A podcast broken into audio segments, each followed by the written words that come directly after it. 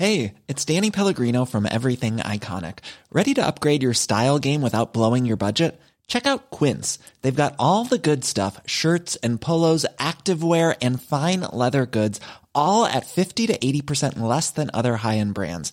And the best part? They're all about safe, ethical, and responsible manufacturing. Get that luxury vibe without the luxury price tag. Hit up quince.com slash upgrade for free shipping and 365 day returns on your next order. That's quince.com slash upgrade. Burrow's furniture is built for the way you live.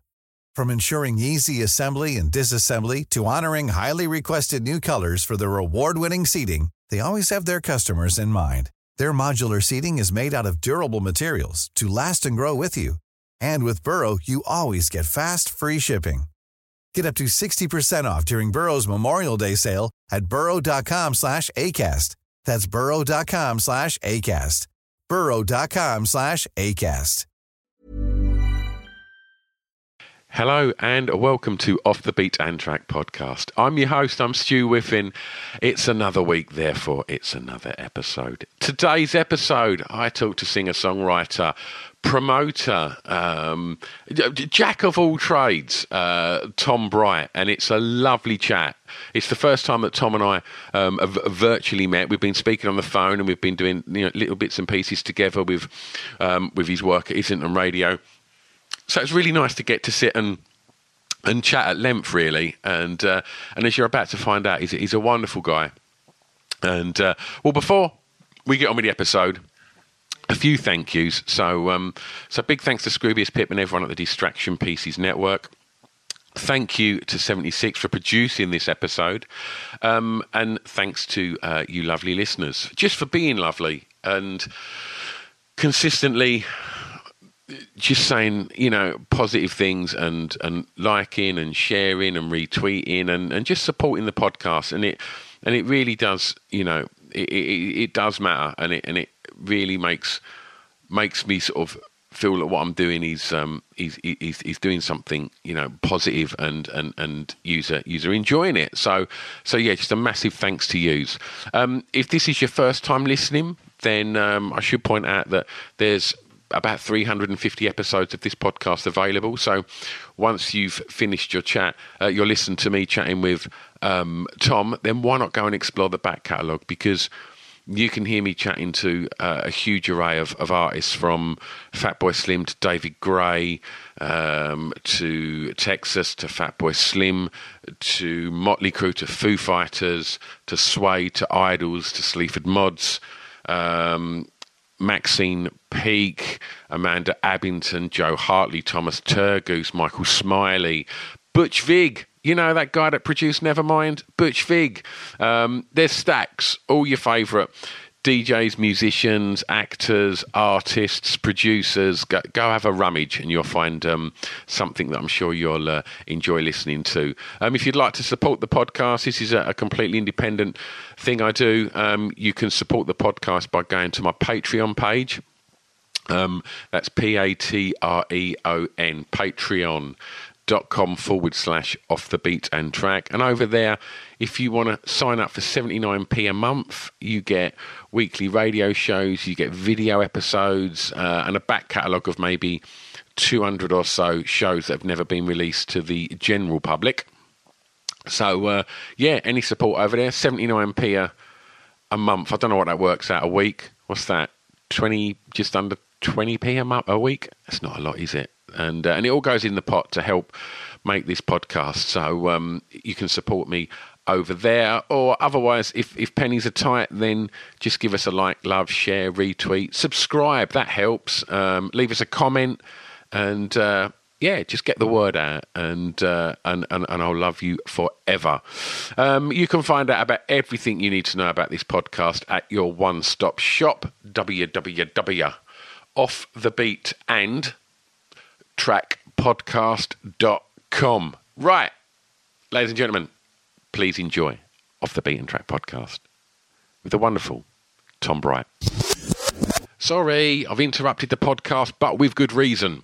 Hotel Chocolat are our sponsors. You know that now because I tell you about it every episode. But they've been super kind now. And you may have heard me talking about the products from the cacao bar and there's gins, cream liqueurs, all sorts of wonderful chocolatey goodies. Um, and what they've done is they've set a page up on the website that you can go to, and all you've got to do is just for you off the beaten track listeners, go over there, answer a question, and you could win the full range delivered to your front door. I mean, that's kind of them. All you have to do is go to this place, hotelchocolat.com forward slash OTBT podcast. That's OTBT as in off the beaten track podcast. Hotelchocolat.com forward slash OTBT podcast. Go get your grubby little mitts on some deliciously chocolatey drinks, courtesy of our sponsors, Hotel Chocolat. I'll get back to the podcast. It's Off the Beaten Track podcast on the Distraction Pieces Network with me, Stu Whiffin. Okay, we are recording. Tom, how you doing, mate? I'm very well, Stu. How are you, mate? Yeah, I'm good. I'm good. I mean, we should say that um, we, we sort of know each other. We've been chatting to each other for probably about a year. I was doing shows with you On Tinder. uh, on the on the radio um, show, which we'll talk about on the radio station, which we'll talk about, I'm sure, as this this unfolds. Um, and but we've never met, so we- we're virtually meeting at the moment on Zoom, and I'm sure you know now that things are changing, that uh, we'll get an opportunity, and I can get to come to the, the pub and uh, and sample your own beer, uh, which again I'm sure we'll we'll, uh, we'll, we'll talk about.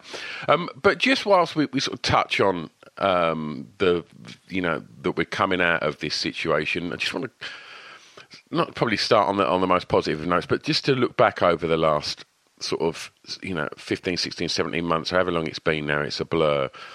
And I just want to ask how you found it, Tom, um, personally um, and creatively. Well, when the doo doo hit the fan, um, as it as it did with all of us, it was uh, it was like a, a tsunami taking the sails of your ship. So, uh, you know, overnight, everything I'd built up over eight years of grafting was gone because my bread and butter was was all live music, all gigs, blah blah blah. Whether it be my own touring or um, events I put on in London as a promoter or whatever. Um, so yeah, that took a bit of adjustment. I, I left London straight away. I was living in Tottenham at the time, and uh, obviously we were all kind of wondering how apocalyptic the world would become. Sure. So my mum called me. She was like, As dramatic as that sounds, that's true though, isn't it? It was, mate. I mean, it because we didn't know, did we? It was like we were we'd had the uh, the the ultimate fear pumped into us, 100%. and it was like, right, I can't even buy a bag of pasta at Tesco, um, so I better get out of here. So I chipped off. I went to Derbyshire. Is that home? That's home for me, Little Eaton, Derbyshire, and um, I mean, there's more sheep than people there, really. So it was um, at least I was able to get the headspace and get out for my uh, daily walk, which I stretched out for about five hours at a time. Um, but you know what? I I made the most out of my time. I- We'll talk about it through the course of this show, but I did a lot. Um, I've probably, and and up to this point now, I would say that the past eighteen months, I've, I've probably worked harder than than ever. Um, partially out of a need to, um, because I, I always think that you know there's no more, there's no better motivation than to um, to need to make things work as opposed to want. So uh, yeah, it's all been a bit of a a mind uh, blast, but Yeah. in one that I think we're going to be able to look back on and go, all right, that was um, I've come out of that stronger. I, I, I agree. I think there's been, you know, so much reflection, and, and, and I think that hopefully, as much as a lot of people have had a, a lot of wobbles mentally, and a lot of people have had a, a horrific time of it and lost people, and, and and and taking nothing away from any of that, of course. But I do think that creatively, when especially if you work in sort of industries that you know, the creative industries, I think there's always that that fundamental punk ethos of like when you're stripped of what you normally do, Mm. you've got to go right. Well, look, what have I got to play with here, and what can I do with that? And I think from that, a lot of the times, some real great stuff can come out of that. Of course, and obviously it was inevitable that we would be, you know, in the in the entertainment and hospitality fields all together. We were always going to be the um, kind of last to get back to what we were doing, Mm. Mm. um, as you know well yourself. Absolutely, absolutely. So you, you've had to think outside the box. Yeah. Oh, mate, it's like I've had to spin a few plates. I really Yeah. have.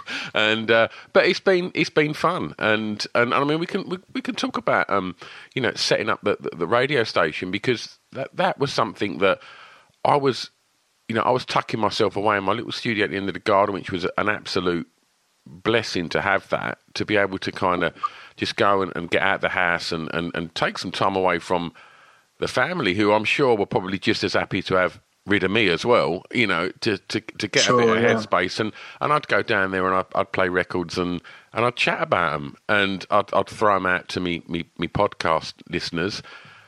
If they wanted it or not, they were getting it because it was just a, a, an opportunity for me to kind of just get a bit of headspace and offload. And then w- what come about was I saw that um, you'd launched a radio station. So so tell us a little bit about that, Tom. I'm aware that we haven't even started on your first track yet, but I think you know it's a good place to kind of get this get this rolling now before we start talking records. Of course, of course. Um, so yeah, kind of got to me being out of London for about six months. Um, I, I released my first album in May last year, and then I got my head down. I wrote a book, wrote the second album, got that recorded, and then when I moved back to London in the at the end of the August last year, that was when Islington Radio started to um, become an idea and what it would be and what it would aim to do. And, you know, just kind of, it was myself and my, my mate Terry, um, who is in um, Islington Radio with myself. He has the Archway Tavern as well. Um, and he'd taken that over literally in March last year. So he had to keep that open through the whole time, as you know, how difficult that would have been Yeah, for anyone. Um, and he said, "Look, you know, let's. I want to do this radio station, Islington Radio, this left field, alternative, kind of underground station that's not going to tick any kind of bog standard broadcast boxes, which is right up my street. Um, you know, I don't. I like to do things away from the norm. Um, so I started thinking about what that could be, who could be involved. Um, reached out to yourself, of course, along with many other people that um, we thought were interesting and were doing good things, and just seems like they were on the same wavelength as as us and what we want aiming to do. Um, and yeah, and over the course of a couple of months, um, the team was the team of DJs was assembled. Started putting out the first shows as a bit of a taster, and and and you know what, the whole thing's just been very organic. Um, I think that you've got to learn to walk before you can run, so that's why you know I've not really kind of set any like this is where we're aiming to go. This is what we're, all I know is we're doing cool things. You know, we've, we've got a beer, got a pub, putting on a music festival now. Um, you know, it's kind of like a renaissance mission, yeah, kickstarting everything up again, and, and we'll see where things go. But uh, when you put good people together, um, you're always going to do good things. absolutely, absolutely. Well, let's talk about some good things. Um, track one, Tom. Tell me the song with the greatest ever intro, please. My opinion, um, I want to be adored by the Stone Roses. uh, I'm a massive Stone Roses fan. Uh, in fact, John Squire signed my guitar, and um, he's like my favourite guitarist. How, how when, and where, where did this happen? Uh, it happened at Mick Jones' studio, Mick Jones from The Clash. Yeah. Um, I was doing a fair bit of work down there, recording my first tracks with Mick, and uh, it was a big scene, like the Rotten Hill Gang, it's a band based over that way, um, full of rock and roll legends, Glen Matlock, Guy Pratt, there's loads and loads of cool people in that club, and um, and yeah, well, Julien Temple was directing Rotten Hill TV for, I think they were going to pitch it to Sky Arts. Um, and I was playing a track, um, and John was there. And yeah, we got chatting, and I had my guitar with me. And I think the week before, Johnny Marr had actually signed my guitar. Fucking hell, Tom. Seriously, man. Like, where is So, this uh, place, man? Where can I hang out? Like, bonkers, isn't it? so uh, yeah, and uh, and then yeah, just kind of said to John, "Oh, I think actually John actually said, is that Johnny Marr?" Because he, re- I was like, "Yeah." He goes, and then he, he signed the guitar. So yeah, that's a funny Stone Roses story. I love this track. I love this album. Um, you know, what a way to start a record. It's a, a very important record. This one and the intro is just great. I love it when the bass comes in. It just like, it all comes together. And I want to be adored. What a what a simple, significant line. Oh, 100%. 100%. I can't believe in 350 episodes no one's ever chose that um, because it's, uh, it's a monster intro. And, and Uh, as soon as I hear it, I mean, don't get me wrong, I've been playing that record in my club for probably 30 years now, and it still, it still gets the same response from 18 year old kids now as it did in 1989, which is testament to, to the fact that Mate. that band was doing something very, very special. Absolutely, still, still things don't sound like that. Yeah. Even though how many bands have tried to sound like that, but you know, you've got Squires, the way he plays that guitar, and it's so sad to think that he doesn't pick the thing up now because like he's the most gifted guitarist I think that last uh, well him and Johnny Marr let's say Yeah, absolutely. Uh, he likes a paintbrush, though, doesn't he, Squire? loves a paintbrush. He loves chucking paint at stuff. And uh, yeah in fact I've got a big print of his. I think I got the uh, waterfall print Nice, on canvas yeah. Nice. Um, well, in regards to how you approach songwriting, Tom, I, I've been spending maybe two years trying to get this question right, and I never quite frame it as, as I want it to sort of come across. But from the days when Stone Roses released that record, the way that people listen to music, the way that people uh, could access music is far different from how it is now. You know, obviously you've got the anything you want within two seconds now. You know, on your phone or your laptop, wherever you listen to your music. Um, and it would appear from me casually sort of like looking over my kids' shoulders at their thumbs how quickly they seem to be swiping and moving and attention spans are shrinking. Um, and so with all of that in mind, does that ever kind of you know tr- the way that music is you know ingested and uh, uh, and and you know in, in some res- you know in some kind of pop markets it's almost looked upon as like a, a sort of science now and a formula to getting that pop track right. Do any of these things filter into your songwriting process? Do you know do, do you get where i'm going with this question? I get where you're going of course. And you know if you talk to anyone in um, A&R or labels or whatever they'll always say you've got to get the attention in 20 30 seconds and I think that if you've got to be very clear on the reasons why you're doing what you're doing. You know, I was when I was starting out, obviously I, I wanted to sign to my dream label and and uh, you know headline the biggest festivals, blah blah blah. and I've done amazing things. I've you know I've lived a, a beautiful life and done things I never thought I would do. Um, and now, you know, you kind of get to your mid thirties, and I know I'm still young, but you do start thinking,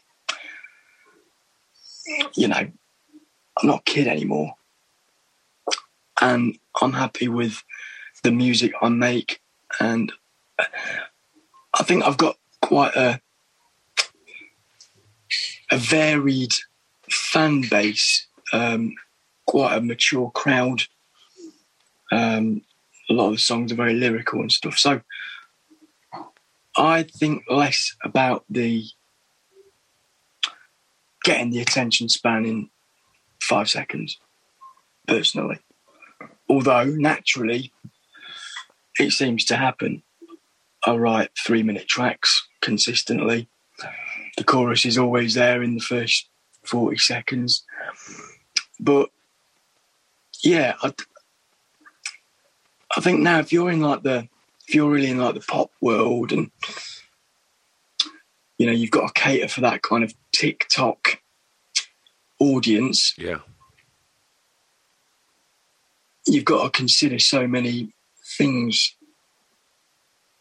like ahead of the actual song itself. Do, do, do you think there's longevity in that, Tom? I don't, and that's why I don't kind of go with it. I, I don't do TikTok. I don't do uh, any of this kind of. I, I just feel like it's very, very fake and can't be healthy. Yeah. And I genuinely believe that the bubble, even if the bubble doesn't burst, I don't believe that that is the way you have to live your life to be popular or successful. Mate, style will always outweigh the fashion. Right. Always. Right, I'm going to take you back, Tom. Uh, first song you remember hearing that had an emotional impact on you, please? Uh, I mean, music, I was always obsessed, um, even though I, I, wasn't actually musical. Um, and I was very late to, to picking up a guitar myself. Um, so I think as I got older, I became more emotionally attached to music. And growing up, I was into, you know, the Blur, Oasis, blah, blah, blah, blah, blah. But I heard this particular song at a particular time, which was a really sad event, um, the saddest event in my life to that point, and it was uh, yeah, "Last Goodbye" by Jeff Buckley, and it was just like a an unforgettable like where a song floors you, basically. Yeah, yeah. Jeff Buckley's good at that. He's pretty good at that, isn't he? Yeah. that whole Grace record really is a bit of a emotional yeah. uh, roller coaster. yeah, absolutely. So, so, so where was where was home growing up? Leeds.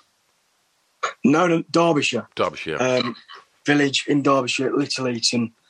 Um, I was actually I was born in Germany. I was born in Berlin, and a few things happened. Ended up flying to London. Uh, I went to my first nursery school in London, and then um, I moved to Derbyshire when I was three, three and a half. So yeah, I was in Derbyshire till I was 22. Uh, I became a pub, pub landlord there uh, when I was 18, and then we sold that when I was like 22 and a half, nearly 23. That's when I picked up a guitar and came out of the pub. I flew one way to Sydney, Australia, and I travelled all around and played my first gigs and stuff, and then moved to London January 2013. And that was ever since then, it's just been kind of focusing on doing the thing. I mean, that's an adventure. How would you like to look five years younger? In a clinical study, people that had volume added with Juvederm Voluma XC in the cheeks perceived themselves as looking five years younger at six months after treatment. Look younger, feel like you. Add volume for lift and contour in the cheeks with Juvederm Voluma XC. Reverse signs of aging by adding volume to smooth laugh lines with Juvederm Vollure XC. For important safety information and to find a licensed specialist, visit juvederm.com. That's J U V E D E R M.com. Not for people with severe allergic reactions, allergies to lidocaine, or the proteins used in Juvederm. Common side effects include injection site redness, swelling, pain, tenderness, firmness, lumps, bumps, bruising, discoloration, or itching. There's a risk of unintentional injection into a blood vessel, which can cause vision abnormalities, blindness, stroke, temporary scabs, or scarring. Talk to a licensed specialist to find out if it's right for you. Hey, Dave. Yeah, Randy. Since we founded Bombas, we've always said our socks, underwear, and t shirts are super soft. Any new ideas? Maybe sublimely soft. Or disgustingly cozy. Wait, what? I got it. Bombas. Absurdly comfortable essentials for yourself and for those facing homelessness. Because one purchased equals one donated. Wow, did we just write an ad? Yes. Bombas. Big comfort for everyone. Go to bombas.com slash ACAST and use code ACAST for 20% off your first purchase. Hey there, it's Michelle Norris. I'm host of a podcast called Your Mama's Kitchen. When I travel, I'm usually looking for a way to find a taste of home when I'm not at home. And one of the things I love to do when I am at home is entertain. And Airbnb allows me to do that. When I was in California recently, I rented a house that had a great kitchen. And when we were sitting around the table, we we're all thinking, we're in someone else's house. Someone could be in all of our homes as well. If you have a home, but you're not always at home, you have an Airbnb. Your home might be worth more than you think. Find out how much at airbnb.com/slash host. It's an adventure, isn't it? Just a bit. Listen up. I've only got another new sponsor. Egg Fried. It's this super cool clothing label. And if you're into sort of skating and street art and gigging and, and kind of like really cool art and throwing a little bit of Asian culture and and the designer's kind of weird sense of humor in the mix, then you're pretty much there with the wonderful world that is eggfried.com. Now, they do these amazing punchy kind of graphic tees, hoodies, and sweatshirts, beautiful art prints, as well as this, they have a denim range, all handmade in house, all supporting the slow fashion movement. Not only that, they've given you a discount code, 10% off when you head over to eggfried.com. Just use the code EGGSALAD, E W G S A L A D. Save 10%. Go and get lost in the world of Egg Fried. Also, they've got a new kids range and it's called Small Fried, and it's super cool, super cute. Um, and again, it's all over there in this wonderful world. Go and get involved at eggfried.com. How was it? I mean, it, it does sort of feel like there's, there's very much sort of two sides to the coin there. You, you mentioned uh, earlier in the chat that, that where you brought up there was more sheep than people, uh, and so how was that growing up in, in a you know a very sort of quiet, I presume, village? Yeah. How, how was Great. that? Loved it, and I still need my uh, my green therapy hit regularly. Really, um, you know, I, I think growing up in countryside for a childhood is just uh, it's awesome. You've obviously got different dangers. You know, it's more of like, you know, the even though it's safer in a lot of ways, you know, you've kind of when things get very natural and you, you can go out and I mean I did also I was a bit bit of a bit crazy really growing up. Um but yeah, it, it was phenomenal. And to be surrounded by greenery just it, it's become a massive part of the way I am really. Although weirdly and you know kind of unexplainably i always felt that i would end up residing in london to be honest. And now i do i i don't know if i'd ever be able to live anywhere even though if maybe i could live in multiple places at the same time but yeah i love london and i would miss it Was home musical growing up? Was there No, records not on? at all. Mm, Um, music on mainly radio, really. Um, my grandma was a big part of my growing up, and she'd always have her old school radio on. So that's kind of where I got my love for all the Rat Pack stuff and Sinatra and everything. That that was kind of my main my my first favourite kind of genres were swing. Um, but no, not a musical home. I'm not from musical parents at all. Um, Mum was a nurse for 46 years. She was in the army for 10. Um, my dad was in the army for 22 years. So Never fancied the that? background. no, never, not at all. Um, no way. Uh, it's really not. You know, not me. That isn't. Um, but yeah, that's what. Hence, why I was born in Berlin. Actually, I was born in the British Military Hospital. Okay. Well, in those formative years, I want to ask you about school now. And so, for track three, Tom, can you tell me something that reminds you of your time at school, please? Yeah, absolutely. Um, now, this song I'm going to choose, it actually came out many, many years before I went to school. But me and my group of mates, we were um, we called ourselves the all weather crew because whether it was snowing, raining, whatever, we would be out every Friday on park benches drinking two litres of white cider. And uh, at an age way, way, way too young to be doing that as well. One of the things that people Um, never reference when they talk about them, them, them two litre bottles of cider, it certainly was the case with me. And I think this is where you really develop as a human being and, and learn how to stomach some really fucking grim stuff. Them two litres of white cider, they, it was always warm. It was never oh, mate. at the fridge because you couldn't get them bottles in the fridge. They were so fucking big. You No, take it off the shelf. Hmm. Warm, mate. At one point, I remember my mate used to stand. We used to take turns to stand behind each other's shoulders, and so when we'd sort of guzzle it, one of us would steady the shoulders as she literally shuddered as he was trying to neck this warm cider at eight percent. Fucking gross, man. I Oh. remember the oh. first time as well. I mean, I was, I mean, we're talking about the age of 12, 13. I mean, it was, you know, we were we were pretty mad. Um, and I think I might have been on antibiotics at the time, for chest infection. So that sorted me out. And um, yeah, so this song, Baggy Trousers, one of the many tunes that we'd have blasting out of our uh, CD uh, Walkman. And uh, yeah, Baggy Trousers, here we go. living somewhere, you know, in a in a small village, you know, in uh, in the all weather crew, um, was uh, when you'd hear stuff like madness.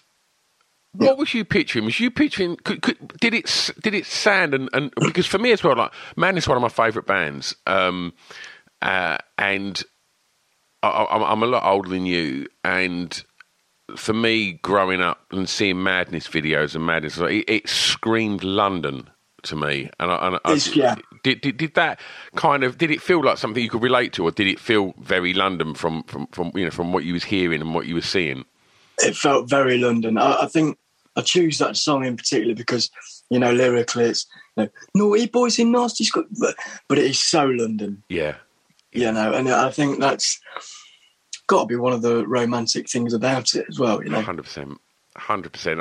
It's well documented on this podcast that I think that band are criminally uh, underrated as as songwriters. 100%. Like Definitely. people throw Unbelievable songs. Do you know what I mean? And, it, and it, it's so weird. I think you know people constantly sort of when talk about London reference the Kinks, and I'm taking nothing away from them bands. I love the Kinks, but you look at the body of work that Madness have put out and the lyrical content of some of them songs. You know, you listen to you know songs like Baggy Trousers and, and, and Embarrassment. You know, you listen to like songs like that, and and I think because of the the novelty videos that they done back in the day and and and stuff Yeah. like that, I think that kind of detracts from the how credible they are as, as songwriters and as a band, and I think I think they're just they, they don't get the respect that they deserve. Madness, I think they're an absolutely incredible band, and I, I generally take any opportunity I can on this podcast to, to to to rant about that because I think they're they're they're a wonderful band. What is your favourite Madness tune? Probably embarrassment, um, or or do you know what? I really like Love Struck that come a lot lot later, um, but. Nice. Bed and breakfast, man.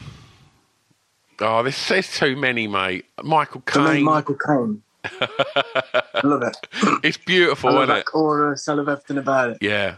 Like it is, it is like, and that was weird because I mean, again, that's when like Madness went from being the Nutty Boys to, you know, a serious band. Like Michael Caine is oh, a yeah. completely serious song. There's no jokes to that. Do you know what I mean? It is. Oh, it's like, oh, wonderful. So, so tell me about school. How was it? It was very good. Well, I mean, I'll say it was very good. I never really did very well. Um, when you're kind of growing up and you know you think a little bit differently, um, you're never going to do that well in a kind of institutionalized environment. And the only things I was ever any good at, I was very good at English literature, uh, and I was very good at drama, and I was good at music, even though I didn't really play anything. I just I got caught singing by the teacher, and she pulled me into the choir. And then I Thomas, pulled Tom, sorry, Thomas, your mic moved at all? Ah, I might have been covering it. There we go. Lovely. Sorry, You're mate. back. You're back. So yeah, do you want me? Should I say that again? no, it's fine, man. Let's just keep rolling. I'll try not to edit. I like it to be pretty, uh, pretty All right, organic, mate. mate. Cool. So yeah, uh, school for me. I went to a in terms of secondary school. I went, I went to a secondary school that prided itself on its excellence in the county, and um, if you were one of the academics, you would do very well, and you would get all the support you needed. If you weren't so good, you'd get chucked into basics, and um, yeah. So my my science maths and kind of everything that really is seen in society as matter, mattering, I wasn't very good at. Um, I was very good at English and I was good at drama and I was good at music. And honestly, beyond that, I was pretty bad. I wasn't crap because I always knew that I was actually quite a, a smart lad. I, I trusted my brain, and I knew that if I connected to something, it all went in like a. I soaked it up like a sponge.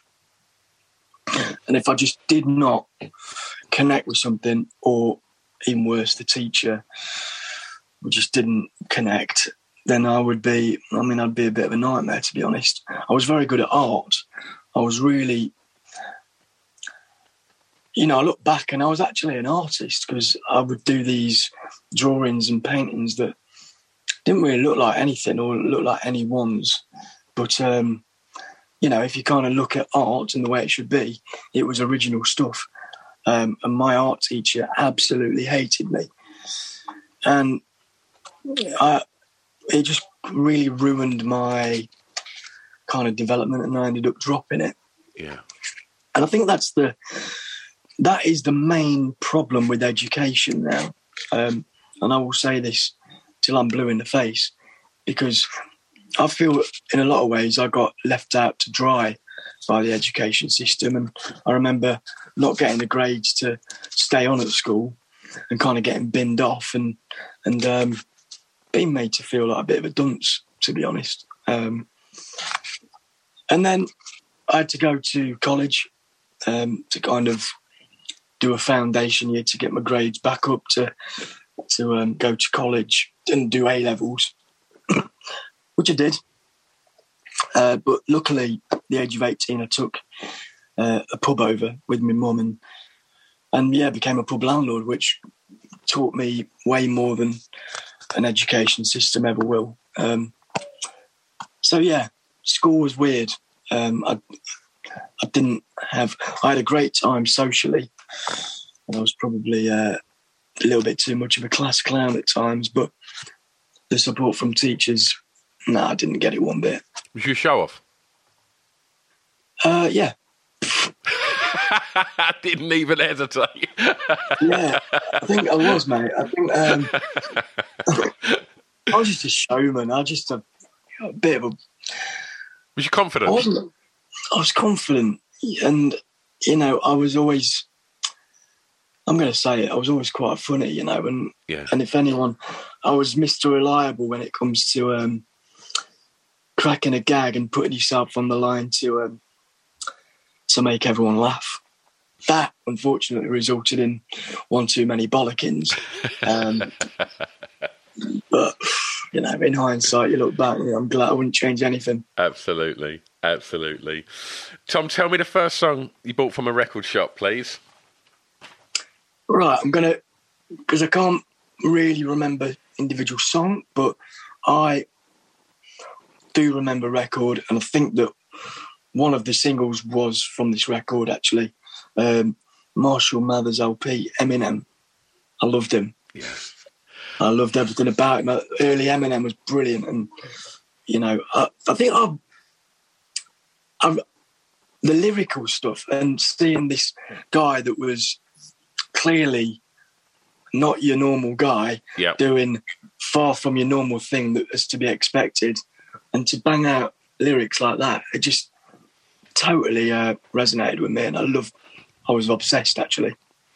I, I think in, in you know in, in years to come, people are going to look back and, and I mean, don't get me wrong, he's you know he's obviously very very well respected, but I think you know in, in, in future generations are going to look back and and as you said, for all them reasons, it doesn't make sense on paper, but you know what he delivered, you know, was you know, it's, it's pretty much sort of genre defining, really, and and I Genius, think, yeah, a- a- absolutely, like lyrically, just off the scale. Um, yeah, I think there's, uh, yeah, and I think also if like if- if if that drops in your kind of formative teen years as well, I mean, that's that's that's your punk right there, isn't it?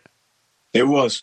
It really was, and it was. um I mean, those first two albums, the lyrics on that, are, uh, some of the tunes, it's just like wow. Yeah, I don't know where his head was, or you know, he's clearly not had the best time growing up. Um, I think you know, subconsciously, I probably related to a few things here and there, and uh, yeah, just soaked it up like a sponge, mate. Loved it.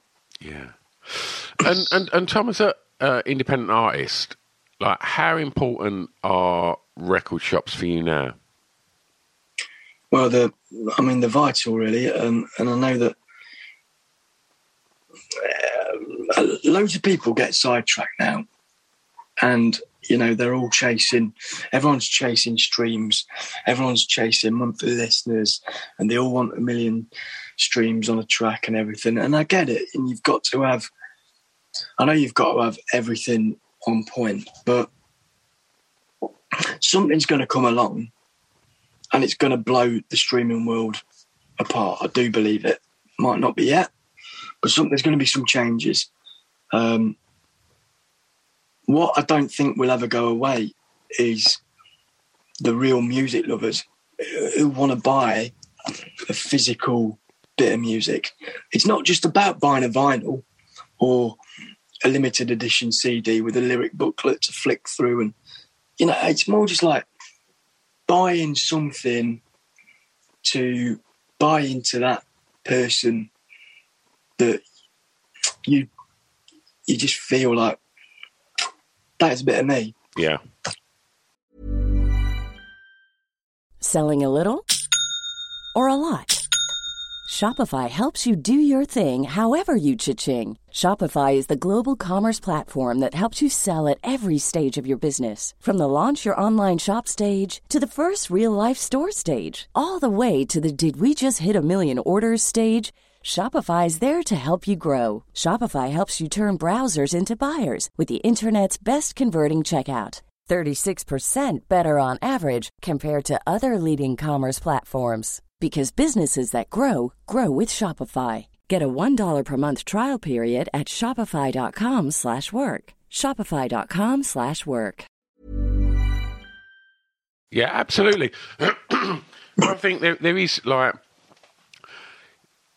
you know, I'm, I'm speaking probably like from my experience of like me and my friends. It's like, uh, and, and I use an example of an artist, um, uh, uh, Billy No Mates, and when I first heard her, and I, I was lucky to get to chat to her on here. It her music blew me away, and and yes, it was on Spotify, and I could put it on a playlist. But I'm like, okay, right. And I was every one of my mates that I turned on to that. I know for a fact that every single one of us went online, bought a record, and and it's the case because I want to own it. I want. Yeah. I don't know if it's just my generation uh, that that still like something tangible. I like album artwork, and I don't get that when I'm on Spotify. I like to look at it while I'm listening to it. You know, maybe that's just because I was brought up like that. But I do think in a world where everything's virtual and everything's you know on your phone, I do think that you know people do still like to have something, and and if it's Definitely. yeah, and and and and um, whatever's coming around the corner, Tom, to kind of switch things up, then yeah, I'm I'm waiting as well, mate, and I can't wait to see what it's going to be. the world's always going to change and evolve and stuff, but I think there's enough people in the world to always. There's always going to be space for everyone. Like the- there's always people like me are going to get older, and I'm going to always buy a bit of music, and you know, my fan base, who I know will buy records, you know, they're going to keep going, and they're going to pass on their viewpoint, and it will all coexist. Yeah, absolutely. And there's, you know, there's a reason whenever you you walk in Rough Trade East that there's a shitload of people in there because Yeah, it's the experience of it as well. It's the journey of of going and, and, and buying something. You know, it's Yeah. like, oh, where'd you get that? Oh, I bought that in Rough Trade. Yeah, I went there. I bought that that day as well. And it's like attaching something to it. You know, that journey of like, got my bag, got my record. I'm going to go home and I'm going to put it on. And when I put it on, I'm going to have a little read through the notes and find out a bit more about that artist. And there's, yeah, it's the journey that I love of of, of, of, things like that as well. Yeah, and Rough Trade are class. I mean, they they stocked my first. They still do stock my first album vinyl, and they sold loads. Um, thanks to them pushing it and stuff, and and now all the pre-orders for my second album, they're all running through Rough Trade, and and yeah, from what I gather, there's been a lot of um, orders go in. So there's a market there. It's um, Yeah. and you know, obviously, Rough Trade is. You would say that it's the the destination Hundred percent, globally now, wouldn't you? I mean, definitely, well, maybe not globally, but you know, for for UK and uh, hundred percent. US. Hundred percent.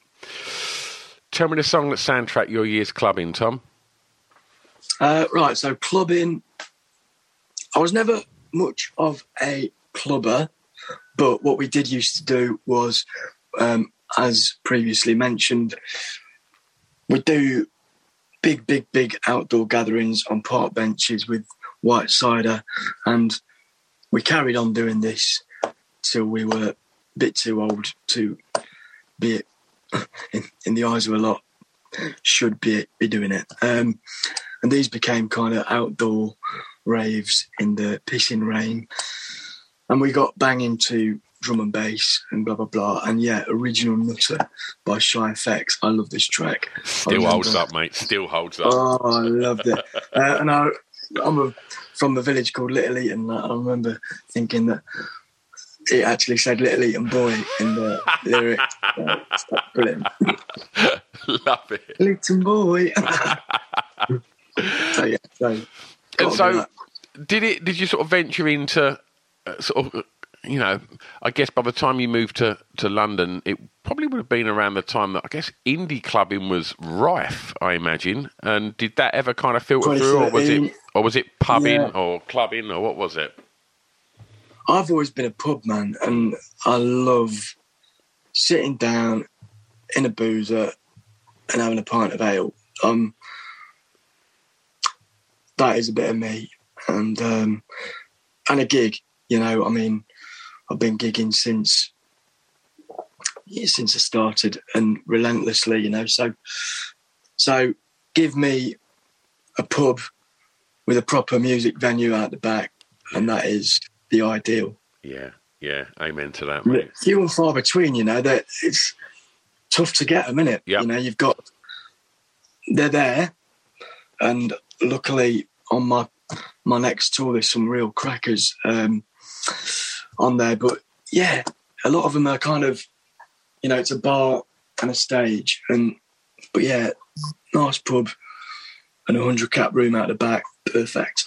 And let's just hope a lot of them have, have made it through the last sort of 16 months. Ju- Just before lockdown, I, I don't know if you've uh, have heard of a, uh, a band called David Devantney, Spirit Wife, and band I grew up on. And, and I hadn't been to the, um, oh God, what's the bloody venue called? Since I literally played it in the 90s. Um, uh, over by, um, oh God, it's next to the venue, which I now can't think what that's called either.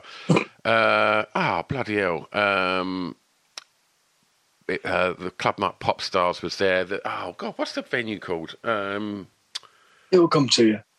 Not Hope and Anchor. Um, oh what is it? Whitechapel Way? No, it'll come to me anyway. But that was. Um, I hadn't been there for so long, and it was so nice to to to to, uh, to just literally walk in, have a pint in the pub, and then know that I got my tickets, and then walk through to this like 100, 150 cap venue and just watch a band, and it was it was just glorious. And I hadn't done it for a while, and it, and it was just like. I don't want to overplay it, but it did feel like coming home. Do you know what I mean? It had been so long since I'd sort of uh, done that, and it was. Uh, I'm, I'm saying this, but all that's going on in my head now is trying to remember what the name of the bloody venue is. But uh, it will. Uh, it will come to me. King's Cross. It's in King's Cross. Uh, water rats. Water rats. Of course, it's the water rats. Yeah, Cool. yeah. First, thanks, mate. I mean, proper, innit? yeah, That's one of them. yeah. I'll sleep well tonight now. I've got that out of my system. All right, I'm going to take you home. Um, track six, favourite song from an artist from your home county, please, Tom. Do you know what? This is a tough one because my home county, Derbyshire, and I will go on record saying this, has not produced great artists. What have you got to Um, play with? What's in the mix? There's not many, mate. I mean, re- really, you look through the. Tell me a band from Derby. You know, Was was White Town from Derby? they shot a video in Derby, but they were not from Derby. Right, They shot a video in Derby for um, the, your the woman. big track. Yeah. yeah. Um, he he used to run a nightclub in Derby. That fella, Jyoti, Right. and I went to it, and he and, and to watch David Devant and his spirit wife, bizarrely, uh, that I've just mentioned. Uh, so that was my only time venturing into to Derby, and I thought that was where they were from. But there you go, I stand corrected. So uh, We've got a big band from Derby at the minute called the Struts. Um, but you know, if you kind of you look at bands that have come out, I mean, Nottingham has bands in abundance, Sheffield, blah blah blah blah blah blah blah. So I had to do a bit of digging actually, um, but I did actually, and I, I did this yesterday. I, I kind of dug vintage acts that came from Derbyshire, and there was an act, a singer songwriter, not too dissimilar to myself um, back in the 60s, 70s called Kevin Coyne. Um, and I found this track, and I found this yesterday, and it's called I'm Just a Man. And I'm going to go with this because it's actually a cracking tune. Okay, wonderful. Um, yeah. Well, um, let's. Uh, whilst we're talking about um, sort of finding new stuff, this is um, this is an opportunity to, to, to, to give someone another one as well. Because for, for track seven, Tom, um, it's a song that many may not know that you would like them to hear. It is a track that a lot won't know, and he's a very, very good friend of mine, um, an artist called Sam Brookes, uh, Brookes with ES on the end. Now, we've been long time collaborators. He's co written a song on my upcoming second record. Um, we've done a lot of gigs together, a lot of touring around Europe together. And he put out his third album um, last year. Absolutely beautiful, uh, beautiful record. He's done three phenomenal albums actually, and this song called Granite is on his new album, and it's beautiful. And he played played it for me the first time. Uh, we were in France, just about to do a gig together, and the minute he played it, I was just like, "Man, that is that's gorgeous." So, yeah, Granite by Sam Brookes. So, how did you and Sam of meet? Right, we met. we met. He was opening up for someone at a gig I went to in Derby, at a place called the Flower Pot, and I was only just starting out in music. I'd, I think I'd been playing the chord C for for two weeks at this point.